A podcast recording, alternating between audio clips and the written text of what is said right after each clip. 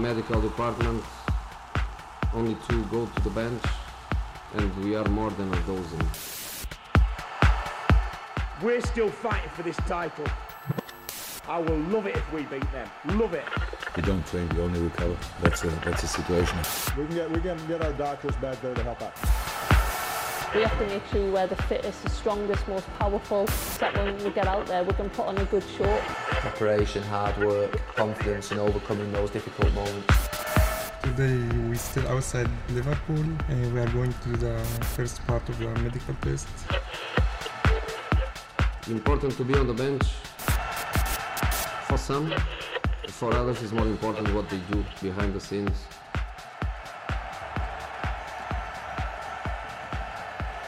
Welcome to this Football Medicine and Performance Association podcast. I am Andrew Shafiq, a doctor in Newcastle and your host for today's FMPA podcast. Today I am delighted to be joined by Vincent Gouttebarge. Vincent is the Chief Medical Officer of the World Players Union FIFPro and Assistant Professor at the Academic Medical Centre of Amsterdam. He is also leader of the Drake Football Study. Thank you for joining us, Vincent. You're welcome. It's a pleasure to be on board. It's great to have you. Um, with the recent launch of the Drake Football Study recently in London in October 2019, um, I thought this would be a, a good place to start to discuss a little bit about the study and your involvement to date with it. Well, obviously, the study has uh, the following uh, objective is to monitor the health of professional footballer over at least 10 years.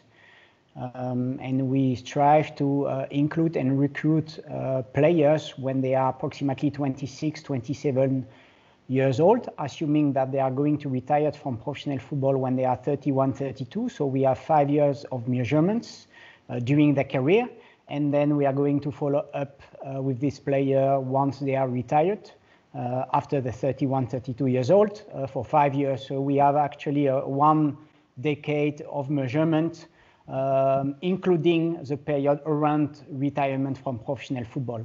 Uh, the assessment that we are going to, to do are quite diverse and they are related to four main health and safety uh, domain. Obviously, we are going to look at the musculoskeletal system, at the brain, at the heart, uh, and at the psychological aspect of the of the player. So it's quite um, complex. It's also challenging, and uh, we did start with the recruitment of participants uh, at the start of 2020, at the start of this year in January, uh, and unfortunately because of uh, COVID-19. Uh, we did stop the recruitment by mid-March approximately because uh, yeah the timing wasn't uh, the, the, good one in order to continue to recruit and a lot of our union were very busy with other stuff uh, and many of the players had other thing uh, in mind but in the first um, two months we did uh, secure approximately 50 players uh, which is a good start but we are not there yet because we want to reach at least a group of 200 players that we want to follow for 10 years. Um, so we are going to uh, resume the recruitment of uh, participants um, after the summer. And um, we have different strategy in order to increase uh, the number of participants by, by next season. Um, obviously, we are perhaps going to attract uh, players from other countries than the countries that were at the start involved. And we are also uh, exploring the possibility to recruit a female professional footballer which was at the, at the start not the case because we only focused on male professional footballer uh, just for financial reason. Uh, namely, we had or I had secure enough grant uh, for such a study in, in male football, and I was exploring the possibility to do the same in female football. Uh, it was not successful a couple of months ago, and it has been successful uh, recently. So now I can um, I can say that we are going to start recruiting female female professional footballer as well by uh, by the start of the next season. That's great, and and you touched there upon COVID nineteen and the study looking at, at the brain and mental health. I was just wondering whether you could tell us a little bit about kind of the, the stressors affecting mental health in players, especially during this time period, based on your experience and the work that you've done. Well, obviously, mental health symptoms refer to these uh, adverse uh, thoughts or feeling of behavior uh, that are likely to impair the, the functioning of, uh, of people, of players, uh, either in daily life, work, and, and sport. And uh, there is different stressors that are likely to induce mental health symptoms in, uh, in professional footballer. You have generic stressors that are available for the whole general population. Think about the environmental and social environment uh, aspect of uh, within the player, the pet personality trait as well, and the adverse life event. And you obviously have some uh, football-specific stressor, the sport-specific stressor. Uh, different categories can be found, and obviously the personal issues and the uh, performance issues are the most relevant for uh, for professional footballers. So, sustainable period of time with a decrease of performances is of course a, a trigger or can be a trigger. Uh, the severe musculoskeletal injury and related surgery can be, of course, a trigger, especially when uh, a player is not able to train and compete for many weeks or, or, or many months. Uh, concussion is of course uh, a trigger for with the acute phase of uh, mood disturbance that can be associated with a concussion. Um, and we also have the, the, transitioning out of professional football, uh, which is of course uh, relevant for professional footballer, but uh, elite athletes from um, other sport disciplines. So there, there is a, this dynamic interaction of uh, sport-specific and generic stressors that are uh, likely to induce mental health symptoms among uh, among our player. Uh, but of course, uh, the the pandemic, the COVID-19 emergency period, uh, has been challenging for the whole population and also for for the player. why? Because we don't know anything about this virus. we have we haven't been affected uh, in the past uh, with such a pandemic, um, and uh, there were a lot of measures that has been taken on governmental um, um, level, public health measure uh, that were quite uh, tricky for everyone. Isolation, social isolation, uh, not able to go outside, not able to have the social contact with your family, your friends. obviously, um, not having uh, the possibility to go to the club and have uh, your regular training, uh, competition, the uncertainty about when competition um, is going to resume and whether it will be resumed. Um, the uncertainty for the future as well, because many of our players, as you uh, might know, uh, have one or two year contract. That means that they hope at the end of a season to uh, to, to perform very well in order to, uh, to earn another contract and, secure their um, longevity in, in the professional football industry. And yeah, well, when uh, no training, no competition uh, occur, then obviously there is a very huge uncertainty for the future uh, of our player within the industry. So it was a very, very delicate uh, period for, for, for everyone and especially for the football industry. And actually, it was one of the reasons why uh, at mid-March, when we were assuming uh, that uh, our player might be more likely to report mental health symptoms than even before, we did conduct a, an observational uh, study, a cross-sectional study, uh, that was conducted in the last week of March and the first week of April in order to explore the extent of anxiety and depressive symptoms in male and female professional footballers and we did compare the figure that we collected by a figure that we have collected before the start of the COVID-19 emergency period because we are monitoring the mental health of players continuously since uh, more than one year. So we had some very good data uh, collected in male and female professional footballer, and this data was collected in December and in January. So we had a very good comparison. What we saw, which is not a surprise, it's uh, actually the, the prevalence of anxiety and depressive uh, symptoms during the COVID-19 emergency period was double by comparison to the prevalence uh, found in December and January, which is according to our expectation and uh, I'm sure according to the prevalence in general population. Uh, but I'm sure that it's the only or one of the only uh, empirical Uh, study that has been uh, conducted during this uh, sensible period of time. That's great, and it's it's great that you mentioned obviously the the, the strong epidemiological comparison between COVID nineteen uh, symptoms of depression compared to prior, especially seeing that they've doubled during this period, which is no surprise.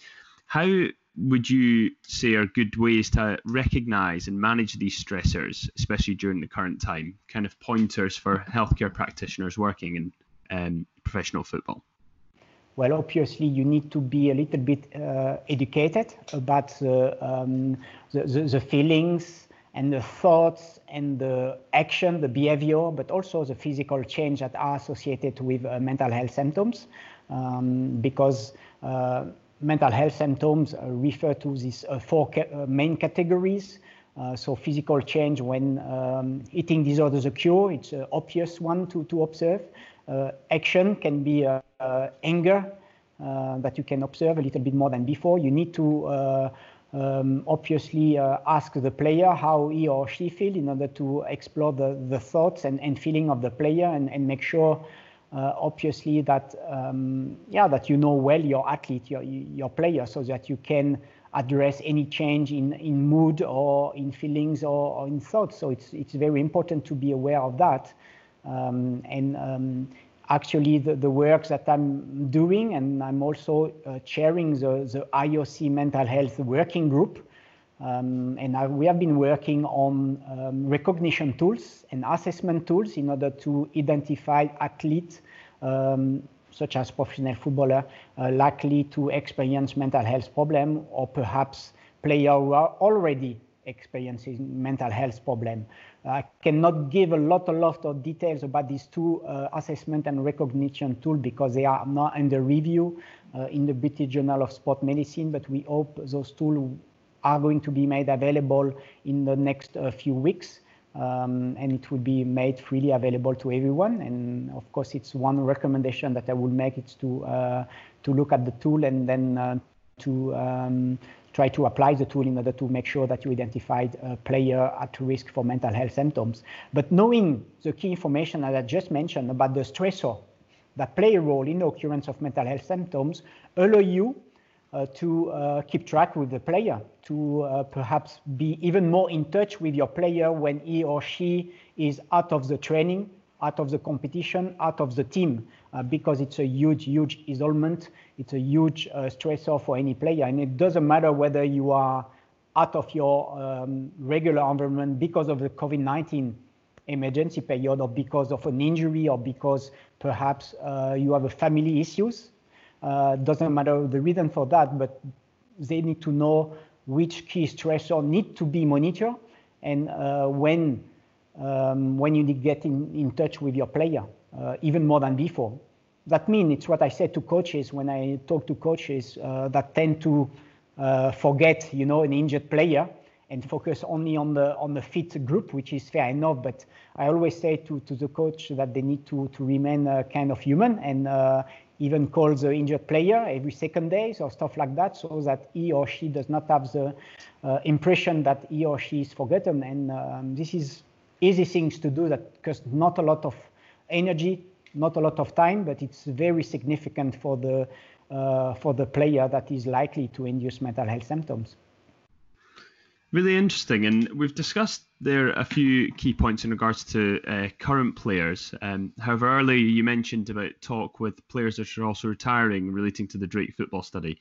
And with recent media release of Craig Bellamy and other professional footballers talking about their treatment and their time with mental health, what how do you think medical and performance staff can can help retiring footballers?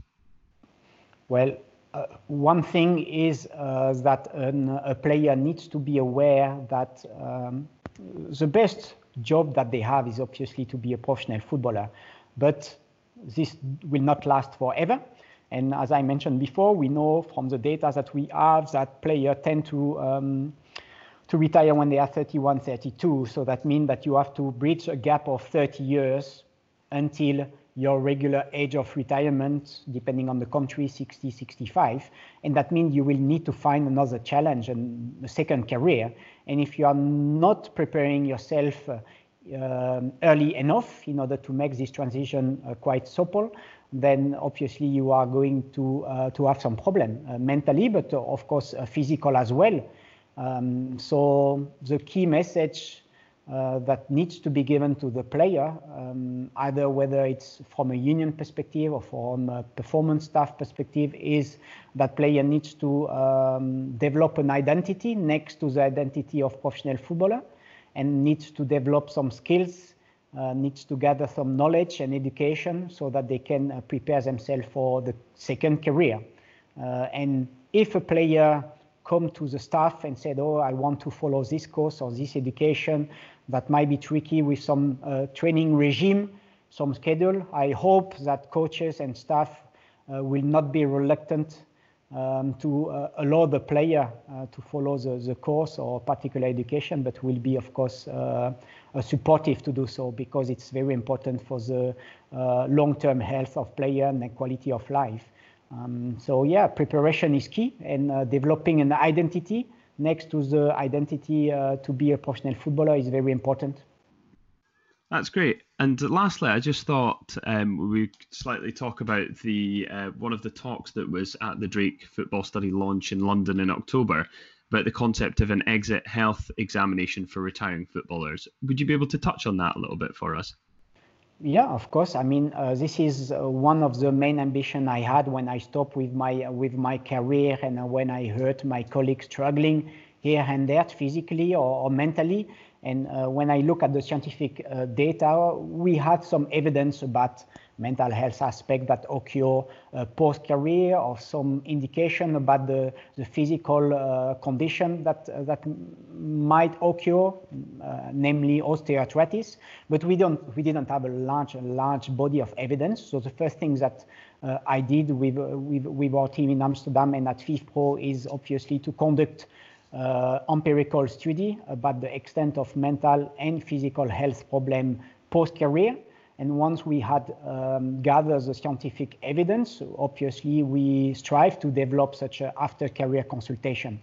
The after-career consultation is um, tailor-made to the player, but has a focus on five main uh, domains, uh, which is detraining, uh, namely when you are used to train twice a day and then you switch from one day to another to a sedentary lifestyle, uh, how can you uh, bridge the gap progressively in order to remain perhaps uh, uh physically active and in, uh, in a good health. So detraining is one of the main uh, domain. mental health symptoms is, is an obvious one. osteoarthritis, also a, a, huge one because we know that approximately one out of three retired professional footballer is struggling with either hip, knee or ankle osteoarthritis and related uh, joint pain and impairment. Um, so it's a, it's a one uh, healthy lifestyle, nutrition, uh, sleep, um, alcohol uh, use is also uh, one, and education was the last uh, domain that we put center within the after career consultation. And once we have developed that, which is first a kind of education um, part, then you have the consultation, which is one hour with a sport medicine physician, and then you have subsequently advice if needed, depending on the findings, um, then we strongly believe that uh, this uh, approach is likely to um, increase um, the health of the player and promote and protect the health of the player on the long term when he or she retired from uh, professional football. And uh, we did uh, conduct a pilot project of such after career consultation here in Netherlands. And I'm very happy to state that a few days ago we agreed with the um, Dutch uh, Football Federation as well, as well as with the Dutch uh, Union to um, offer this after career consultation to the Dutch player uh, for free uh, in the next year uh, as a standard um, medical exams. So it's a very nice step and I hope that many countries will follow. That's great. And I think that follows on nicely from the talk Dr. Sean Carmody did at the Drake Football Study. And I look forward to hearing a bit further about that. Vincent, thank you very much for joining us today. Uh, and for the listeners, I'll put up the links for the papers, um, the articles, and um, a little bit more information about some of the things that have been mentioned in today's podcast. You've been listening to the FMPA podcast. Have a great day.